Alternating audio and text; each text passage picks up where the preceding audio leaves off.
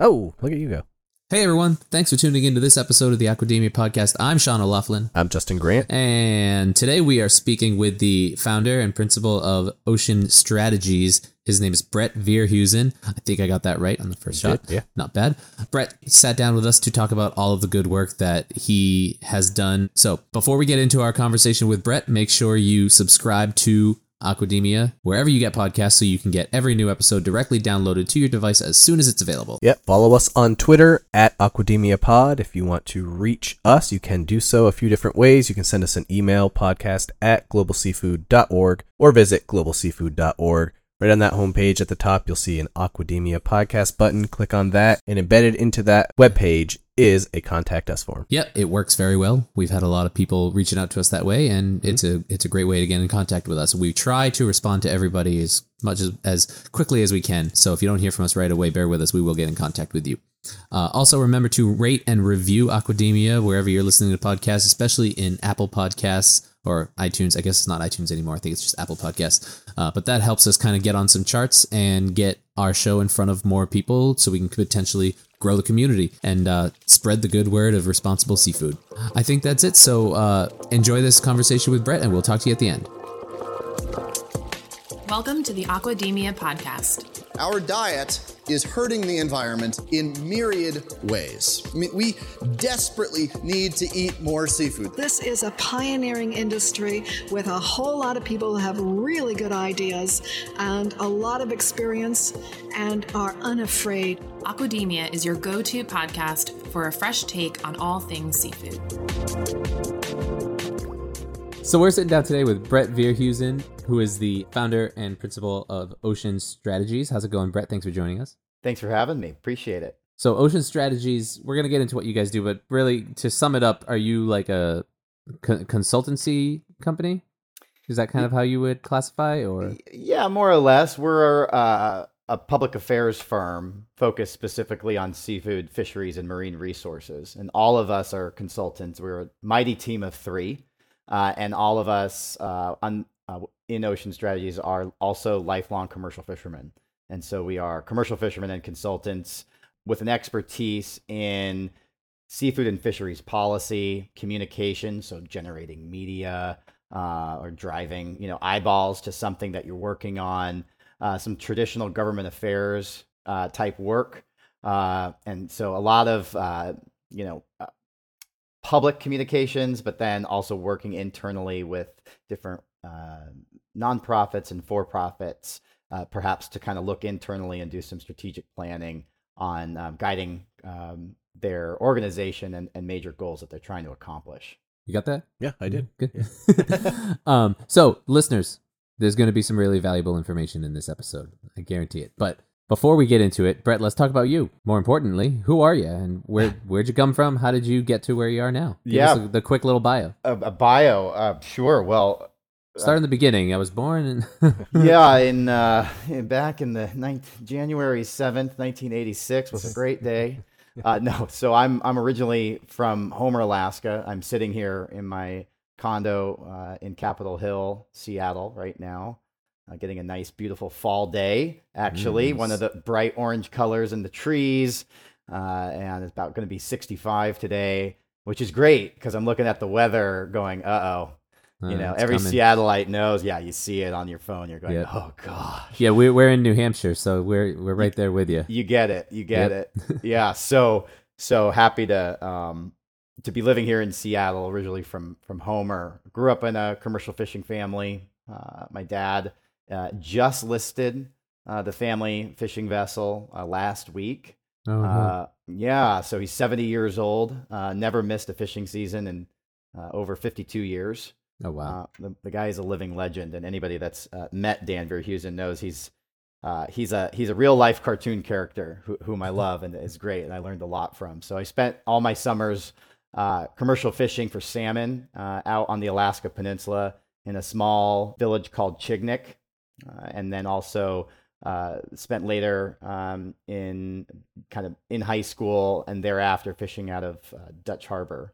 So, you know, while everybody else was at soccer camp, you know, I had the joy of you know, puking. Smell them like fish. Yeah. yeah, puking off the side of my parents' boat in the Bering Sea. It's pretty normal childhood, really. Uh, Yeah. It was just yeah, just kind of everyday walk in the park. So so I grew up commercial fishing and uh, and love it. You know, absolutely loved it. But uh, when you are a salmon fisherman and you kind of live through the boom of uh, farm salmon and the impacts of the Exxon Valdez oil spill, uh, there was a lot of uh, negative repercussions on the wild salmon fishery in Alaska in particular. And so, you know, as I was fishing with my family uh, in in um, Chignik and in Dutch Harbor, you know, it really kind of was uh, said to a lot of us younger kids uh, who are working largely with our parents. You know, there's really not a lot of future in commercial fishing. You know, things the, the prices were were really depleted, and so uh, when I graduated high school, you know, I really didn't see a future or want to be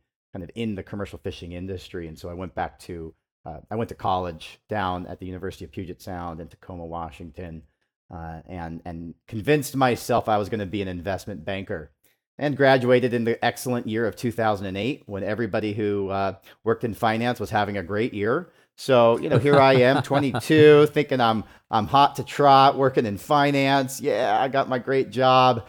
And then this like kind of company called Bear Stearns collapsed and then and then Lehman Brothers collapsed and it was a it was a weird time in my life. I think I went through That a was- quarter life yeah, went through a quarter That- life crisis that was a little tough time. Soon. I It's graduated in 2010, so I know like it was right. I was coming off of that that kind of recession during that time. Justin graduated in like 1905, so Yeah. Both Yeah, I of the did great all- yeah. Yeah, I kept my books on a on slate and uh, you know just chisel it Yeah. away. no, he's not that old. That was a joke. But So- I, I do have to ask, and I don't know when the best time I was going to insert this question to you, but I have relatives out in Seattle, and I'm a huge Seattle Mariners fan. I'm just curious if if you happen to have a a baseball passion, and if so, do you root for the team that never wins? I have a baseball passion uh, over a really good Manny's uh, when I go and enjoy a, a cheap Mm-hmm. seat. But uh, other than that, my, my passion is within the Sounders. Oh, okay, there you go. Yeah, And they're successful for the most part. very Mhm. successful, fun fun games. You know, still still pretty affordable. Sit in the kind of the the main fan section, so you get a little rowdy. There's a I, I go with my best friend who's had season tickets since Drew Carey was a part owner in the Sounders, and uh, he used to run around the field in his pink ATV, riling up the crowd. And, uh, and- there's a there's a guy in in a gorilla costume and his I think fiance or probably wife now in her banana costume in front of us. Uh, and so anyway, it's a really good Oh time. I, I The- like the, the- Sounders. The days when Drew Carey was like culturally important, those were those were good days. if you turn on if you turn on the television at 11 a.m., Drew Carey is still culturally important. oh, good. I'll have to. I think he's still. I, is he still doing Wheel of uh, or uh, Price is- Price, Price is is Right? Right. Price is Right, that's doing right, Price yeah, is maybe. Right. He Good for must. him. I mean, Bob Barker did it until he was what 130. Yeah, something like so, that. so I mean, Yeah. Almost as old as you. Oh, I can't keep this joke going. I'm sorry. I don't know where that's coming from. don't I'm not even- even that old. You're not that old. It's not. I don't know where. It's, you're just older than me. So I, you know, the, you're, you're the oldest one in this room. Yeah, I mean, I guess we could give our listeners the visual. I mean, my beard is getting longer and grayer, but I gray early. It's going for the going for the COVID look. Whatever. Yeah, Uh, uh, exactly. So, so uh, Brett, what what uh, drove you from you know graduated right at the beginning of like the, the Great Recession of 2008, right? And uh, so what what did you do to pivot? Well, I panicked Yeah. first and then pivoted. I guess uh, I didn't know I was pivoting, but I was. Uh, uh, yeah, I was working for a fancy finance company on top of a tall skyscraper downtown, looking at a bunch of computer screens and a completely empty floor of where there used to be colleagues and I was like, "Oh my gosh, what am I doing? What did I convince myself Yeah. that I'm doing. And so, anyway, fast forward that that that didn't pan out. And in the meantime, my dad was like, "Well, you know, the prices are starting to kind of turn around a little. You know, why don't you come up to Bristol Bay and I'll teach you how to run a boat?" And so I'm 23 at the time and haven't salmon fished since I was 16. And uh, I said, "Sure." And uh, my cousin came. My dad was there. Uh, we had another gentleman crew with us. We ran uh, a 32 foot Marco. Uh, I think I think sockeye was about 74 cents a pound, maybe maybe 80 cents once you did it with RSW. and made some decent money at 23. I uh, my my family commercially fished herring as well, bait and food herring out of Dutch Harbor, and so after Bristol Bay, I tacked on another month and, and fished on the Taurus, our family fishing boat, uh, and and so made it a good three and a half month season, and really enjoyed it. Made some good money, and kind of was reminded how much I miss commercial fishing. It's anybody that does it or especially grew up in it knows it, it's it's a piece of you that that can't leave, you know, and that that smell of the salt water really is, and the memories that that links back to wherever you're from and whatever that means to you are, are really strong. So I kept going back uh, commercial fishing in the summers and running a boat in Bristol Bay, uh, and then got really involved uh, on the campaign to protect Bristol Bay from the proposed pebble mine back when nobody really knew what pebble mine was. Everybody thought it was mining for pebbles. And uh, in fact, I can't say I can't say I know what that what that is. Shame, shame, shame from the other coast. Pebble is the world's largest proposed golden copper mine at the headwaters of the okay. world's of the world's largest salmon fish, fishery in Bristol Bay. Everything in Alaska has to be world's largest, also. Right. Like it right. has to be the world's largest this and the world's largest that, and it's a battle of worlds to create the biggest uh, kerfuffle. So, so anyway, it's uh, it, it, the proposed Pebble mine is an enormous deposit of gold and copper and molybdenum uh, buried underground uh, at the headwaters of the world's largest salmon fishery. And just this last year, Bristol Bay broke you know records again. I mean, the, the, the fishery keeps breaking records with over 60 million sockeye salmon coming back every year. It's truly uh, incredible and uh, American treasure. I mean, it just pumps protein, renewable protein, into um, the diets of Americans and the, and diets of everybody around the world who enjoys salmon. So I got really involved on the campaign back when I was 24 to uh, to start building coalitions of commercial fishermen around the country uh, to lend our voices together uh, and amplify the message that Bristol Bay needed uh, protecting. And I rode that wave. You know, sadly, I'm still on the Bristol Bay campaign. I'm 35, and it's the gift that keeps giving. You know, we we we battled it under two Obama administrations, one Trump administration, and we're in the Biden administration. We're still talking about Bristol Bay, but I I I am the most confident I have ever been uh, working on this campaign that we will finish the job. Uh, the Biden administration is committed uh, to uh, protecting Bristol Bay. they have said uh, outwardly. Uh, was you know brings a tear to my eye when the president you know names Bristol Bay by name in press conferences as he did last couple weeks ago. It's it's pretty incredible how far we've come to think. You know, I was just trying to educate commercial fishermen in in Chatham, you know, Massachusetts, or or down in Florida, or, or up and down the, the Pacific coast, and everybody kind of go, yeah, sure, that sounds like a real bad idea. Like we'll, we'll get on board with you guys. We'll try and we'll try and lend our voice and protect. And now you got uh, presidents of the United States uh, talking about protecting Bristol Bay. So yeah, m- must be nice to actually hear that after all those years, after working that all those years. So it's a pretty incredible campaign with a, with an incredible message, but really it's a it's a it's driven by the people of Bristol Bay, um, you know, and the native Alaskans who've been dependent upon Bristol Bay's resources for millennia, who are who have been driving the campaign and and whose request to protect Bristol Bay is um, what had started this whole process and and what commercial fishermen and others uh, in the campaign you know, support. Cool. So let's go into uh, ocean strategies. How did that come about? From did, did the Bristol Bay your involvement in the Bristol Bay campaign really kind of spark this idea? So ocean strategies uh, was kind of my brainchild, I guess, about five years ago. But really, it was stemming kind of before that, working on the campaign to protect Bristol Bay. I was lucky enough to learn from some of the smartest people in uh, politics and campaigns and coalition management, people that uh, got presidents elected. And I just happened to be a sponge, frankly, in the right place, right time.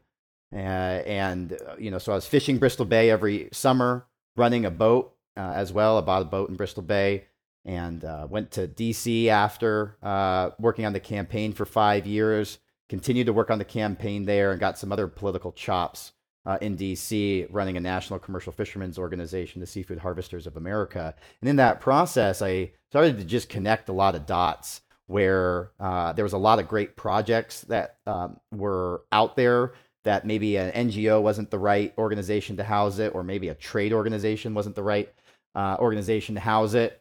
But uh, there's a lot of needs out there to to uh, elevate the voices not only of fishermen but across the seafood supply chain. That was something we successfully did in the campaign to stop Pebble is elevate voices not just from those on the water or not just those who are from the land, but everybody else who depends on that resource for their bottom line uh, or you know for for for recreation, however it is important, and really finding ways to communicate uh, that message to the people who could um, deliver uh, that message as well to decision makers. And so, uh, again, I, I, learned from from from some of the best and brightest, and after spending time in DC, I, I realized that there is not a go-to firm in the country that really specializes and has the expertise in uh, fisheries and seafood and, and, marine resources.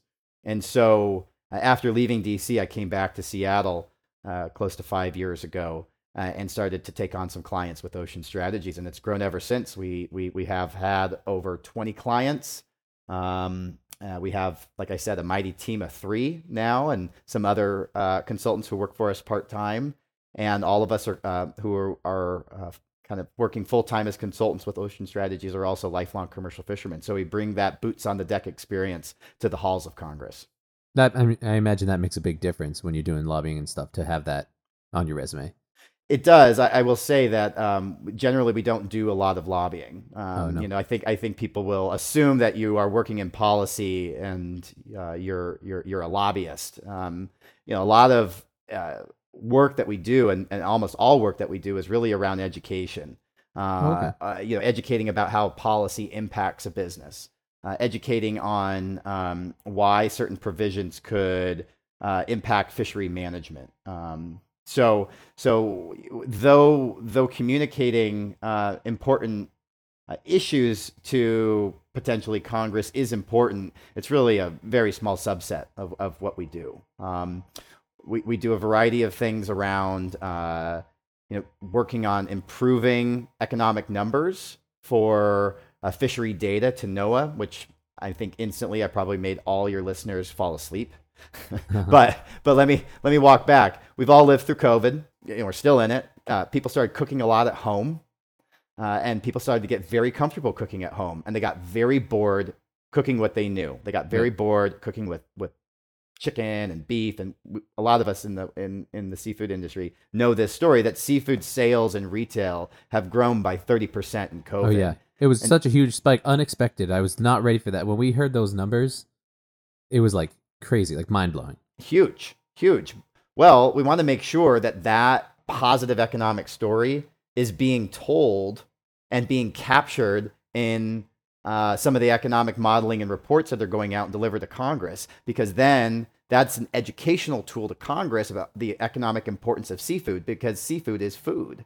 And when right. Congress is making important decisions on uh, how much to allocate to the seafood industry for the CARES Act, or how much to allocate for um, uh, you know funding for different agencies, uh, science and data that that's needed, making sure that seafood's impact and momentum uh, pre-COVID and during COVID, and hopefully post-COVID, is properly captured is extremely important. And so we've been lucky enough to partner with uh, some of the nation's largest grocers and and and working with NOAA to make sure that um, all the data that each side of the industry, whether it's industry or government, has is, is being properly captured and then reported on back to, to Congress. So those are just some. That's just one example. But we a lot all of us because we are from the industry and we can kind of connect the dots on some of these needs.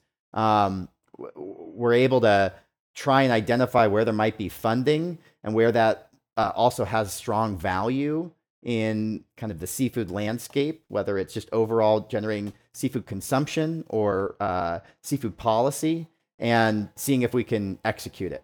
So, I was exploring your website and you have a number of projects listed on there that you're involved in. And I was wondering if you could kind of walk through some of those specific projects and some of the groups that you're working with and what you're doing to give an example of, of the work that you do a little bit more specifically um, for anyone that might be interested in, in working with you as well. Yeah, sure. So I gave the example of, of kind of trying to track down really wonky uh, economic numbers. But um, to anybody who's a fish nerd like myself and everybody else on the team, it's it's it's quite fun. But pretty much everyone who listens to this podcast. So. Yeah, good. Well, well, let, let, let the nerds unite. Uh, and, and, so um, so that's one example. Uh, some other examples of what we do, uh, working specifically a lot with the North Pacific uh, seafood industry and commercial fishermen. So we were hired four years ago to is actually my dad's idea, and he, uh, to his credit, rallied his other uh, cod fishermen to start a trade organization. And so a, a, bunch of fishermen want to come together and be represented at the North Pacific Council, the Board of Fish in DC, and you know they want to put dues forward, but they need uh, leadership and how to organize themselves, you know, create bylaws and just represent them professionally. And so that's that's one project that we started uh, four years ago that is ongoing for us, that uh, trade organization is called the Under 60 Cod Harvesters, not under 60 in age, but under 60 feet, which um, is a. Ah. Yeah, so 60 feet is a threshold in the fishery management process um, where you're either kind of a big boat or a small boat. So we we represent the smaller smaller boats. Um, some other uh, things that we do are, for example, working with some of the biggest diesel engine companies, you know, and, and so one of something biggest, that people might not think of when they're thinking about the seafood industry, but this is another aspect of it. For sure. Yeah. I mean, what's the biggest investment that a commercial fisherman is going to make besides the permit and the vessel? His or her engine. Yeah. And, uh, you know, they could be well over a hundred thousand dollars. And so, uh, trying to make those connections between Caterpillar and Cummins and John Deere and Volvo on how their business, their customers who are fishermen, or the trucks that move seafood across the country, or the processors that use one of the uh, one of their generators for power in their plants. Uh, you know, they are tied to the seafood industry, and there is an uh, you know connectiveness between all these different links within the seafood supply chain. And so one of the kind of cool projects with the diesel engine companies was getting them more involved in how you know their customers commercial fishermen one depend on um, diesel engines you know for safety and for uh, you know for making sure that our, our, vessels are powered and we can go harvest an, an American public resource, but also to educate the diesel engine companies that issues that impact fishermen on the water can impact their customers and might impact how much they're using a diesel engine or whether or not they can afford a new one. And so it's it's in their best interest to be paying attention to making sure that we keep commercial fishermen fishing um, and having a sustainable resource. Then the diesel engine companies wanted to get commercial fishermen involved on making sure that there was um, some grant programs available to subsidize the cost of having uh, diesel engine replacements and kind of having cleaner diesel engines. And so that was just another way beyond fishery management that we were able to connect those industries, which I think is great. Finding things that really help both industries is going to be uh, the key to, to, to, success. Talking about what you want to talk about isn't always the way to be heard. Yeah. Listening to what somebody else is wanting to talk about is going to be the way to build that relationship and trust. Right. It's networking 101, right? If you can provide value to someone, they are more likely to provide value to you, but you got to. Correct. You got to go in that order. You can't come and say, "Gimme, gimme, gimme. What can you do for me?" Um, you know you got to provide that value so that's right. And i think it's interesting how you you mentioned and this is something that uh, information you can find on your website as well that you do touch like every step of the supply chain. Um, i think we try to. from what we talked about earlier is um, you know it, it it may have come across as you pretty much just work with like on the water like with the fishermen but there's so many different steps in that supply chain that you could be involved in. So what are what are some other uh, pieces of the supply chain that you work with in some of your other projects? Right. So quite a few. Uh, one of our clients uh, that we work really closely with is Sitka Salmon Shares, a direct to consumer seafood um, buyer and uh, processor. You know, who who really blossomed in COVID. Uh, everybody is uh, buying uh, seafood and be, having it be sent to their their front doors. And so Salmon Shares had a lot of questions about making sure that uh, they, they, they kept access and were keeping track of sustainability um, within their kind of positions and making sure that they could keep providing really good quality seafood uh, to their customers through supporting their commercial fishermen and kind of the access that they are dependent upon. Uh, and so that is a really important link in the supply chain. Another great project that we're still helping with today is uh, a really fun company called Deckhand Pro. They're an Australian software company and launched a software called Logbook.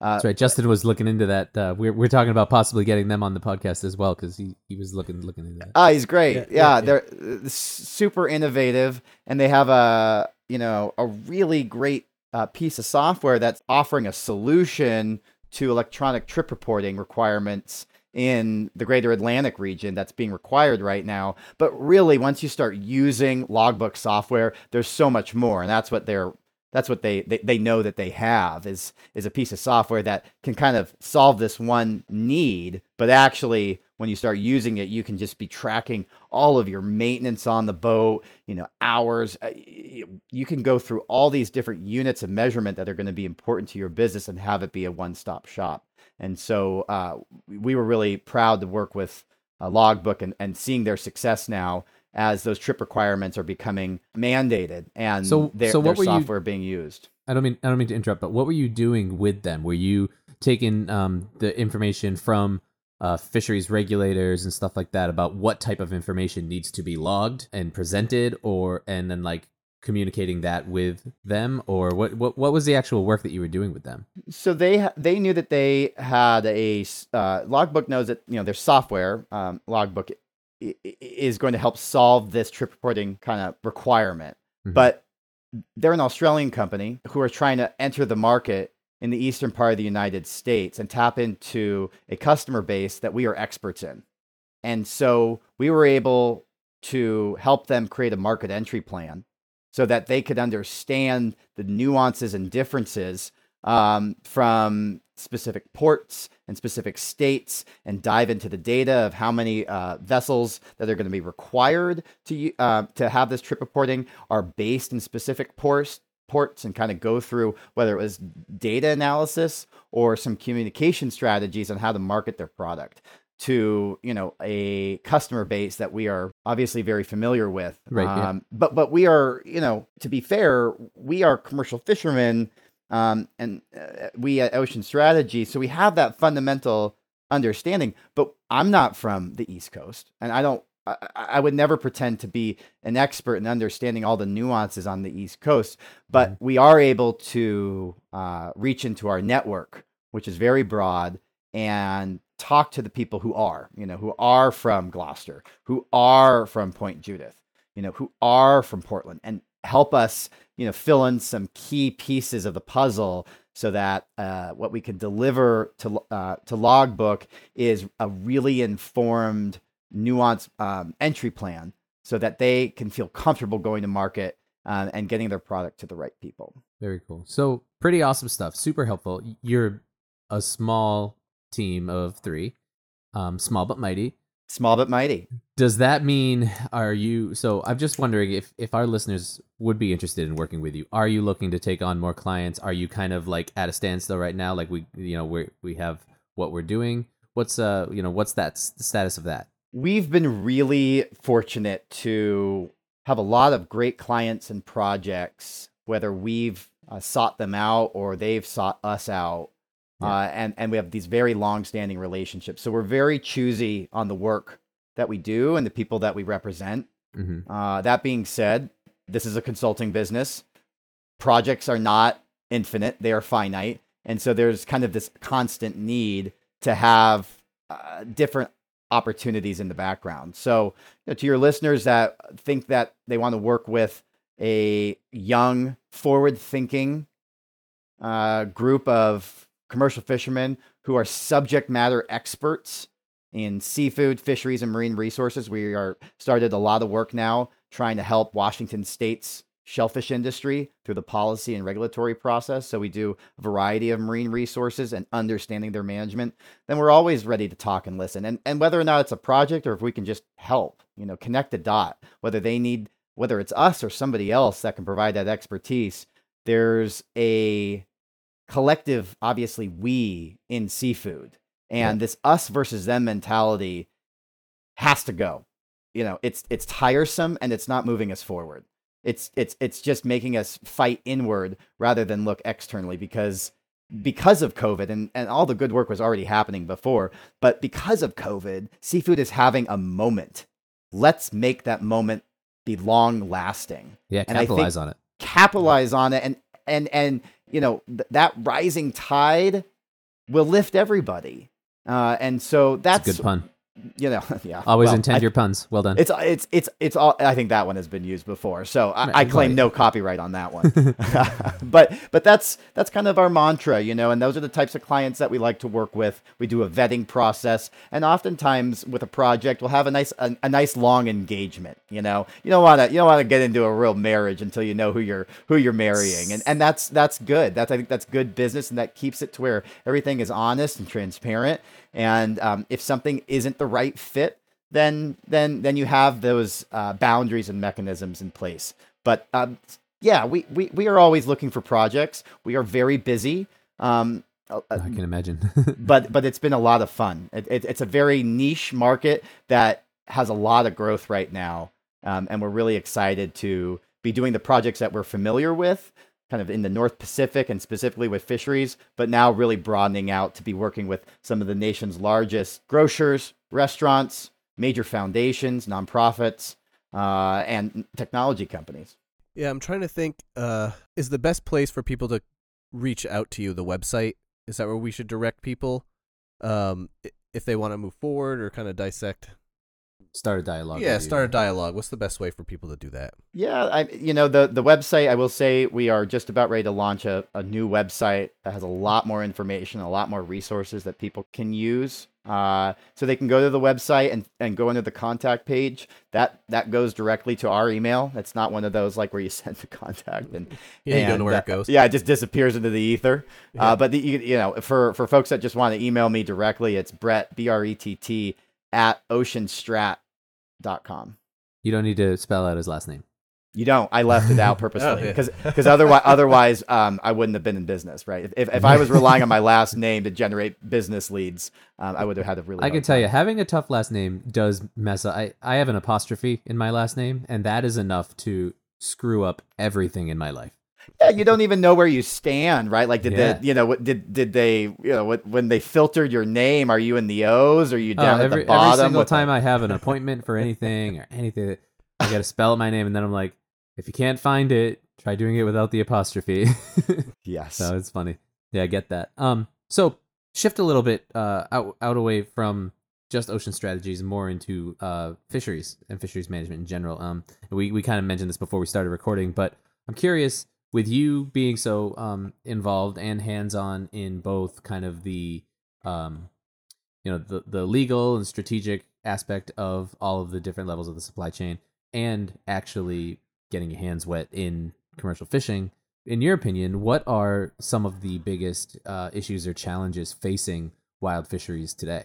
Pre pre covid and post covid or if it doesn't matter. It's a great question, and it really depends on kind of what piece of the seafood supply chain, whether it's fisheries management or you know through the processing, distribution, and sales factor that we're talking about. Because on one hand, you know, if you're really hyper local and you're talking to a fisherman on the docks in Alaska, their Yeah. biggest problem, uh, you know, is keeping the quota uh, or and keeping access and costs you know, into where they're making their bottom line. Their other major issue is finding good crew. you really know. absolutely. Substance abuse is is rampant. oh Um, and, really and it's Mm. it's it's it's a sad truth uh, within fisheries and uh, and also it doesn't even have to be substance abuse, but just mental health or finding good quality crew who are ready to kind of work and put a good foot forward and be consistent and reliable is, is, is tough. It's tough. It's a tough living, and the world is changing, you know. And the demands of commercial fishing really haven't changed that much, but the demands of the world and the the way in which the world has kind of evolved has, you know, shifted. And so, being mindful of that too, I think um, the onus is also put on um, the skippers and the owners too to just really understand kind of the new world that crew are operating in. But you know, you talk to a fisherman, it's crew, you know, uh, or captain. Um, they'll also talk about uh, you know fisheries management issues, climate change. You know what's happening to shifting stocks, what's happening to feed, you know what's happening to their ability to harvest fish. Uh, and that's that answer is going to be very different per region. If you go talk to a snapper grouper fisherman in the Gulf of Mexico, you know you're going to get uh, you know, very different answers. You know around allocation battles. You go talk to you know a fisherman in New England, they're going to talk about wind farms. You know, and and, and sighting Yeah. and tra- and traditional fishing grounds. Haven't we talked a little bit about that on the show? A, a, a little bit. Something yeah. came up about that. I remember. we had- sure. That might be an episode in itself. Yeah. That's going to be a mini series. yeah. yeah. So so All the answer really the answer really um, depends. And then if you go all the way up, and this is kind of the fun thing where what, what you know why we like to do what we do is really be able to go super granular and really in the weeds and you're like oh my gosh i've been sitting in on all these local meetings and you know just i mean you are in the thick of just minutia but that's fun. You, you can kind of see where your difference is impacted and then you can kind of really you know look out 30,000 feet on maybe a federal side or with the other players in seafood and so you know a grocery store their biggest issue is going to be supply chain bottlenecks happening right now in ports and with with with moving freight across the country um educating Which is an consu- issue in every industry. Right. Totally. Yeah. It's not, we're not alone in it at all. But also how to get customers to eat more seafood. How do they feel comfortable? I mean, yes, we're, we're, we're enjoying some momentum of COVID and we're hoping that seafood's moment is long lasting. But how do you tap into um, consumer education? Because changing palates is very expensive, very hard. Um, and so, th- you know, that's going to be an issue. How do you reduce plastics? How do you do, reduce styrofoam? You know, so I think each component of the supply chain has a, a, a different issue.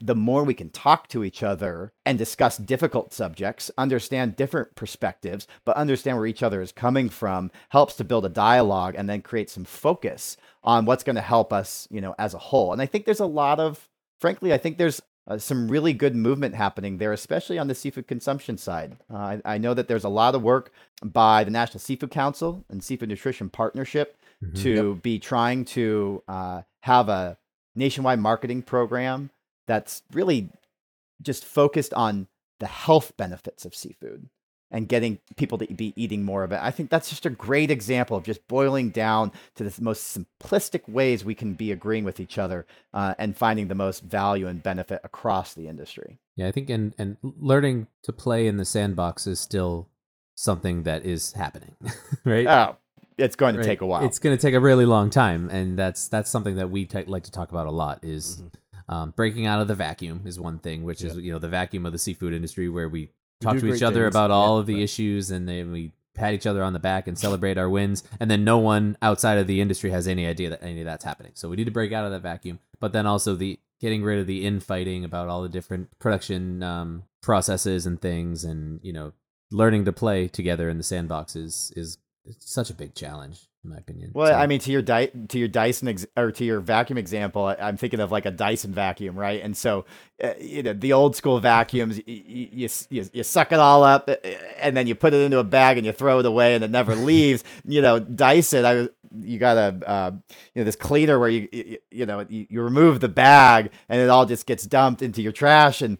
And I think it's it spreads out, and so I f- finding a way that we can get out of our own echo chambers, uh, Hmm. and that's it. That's also it. understanding how to communicate that and how to do something different you know how to how to be in this traditional very traditional industry largely Mm-hmm. uh, and how to think differently and really uh, put some new ideas out there so i don't know if i want to say we want to be the dyson of uh, of, of seafood that's probably a poor example. a little too far into the vacuum metaphor, but i think i just went too deep i think uh, It's all right, it happens. I, I think it's about second cup of coffee time it sounds right. It sounds about right to me. So we already talked about kind of how people can get in contact with you uh, if they want to work with you or just speak with you about anything in particular. But um, is there anything else that you'd like to kind of put out there while you have the platform? Sure. I, I think a great way to be uh, understanding what Ocean Strategies does and who we are and the type of work that uh, we are involved with and produce is to go to the website www.oceanstrat.com and also sign up for our newsletter reports. Those are free reports that we put out quarterly that uh, provide policy analysis on major issues that are impacting commercial fishermen and the entire seafood supply chain. And we really put a, a, a, a, commercial fishing lens on what we're reporting. And really, it's a, it involves access.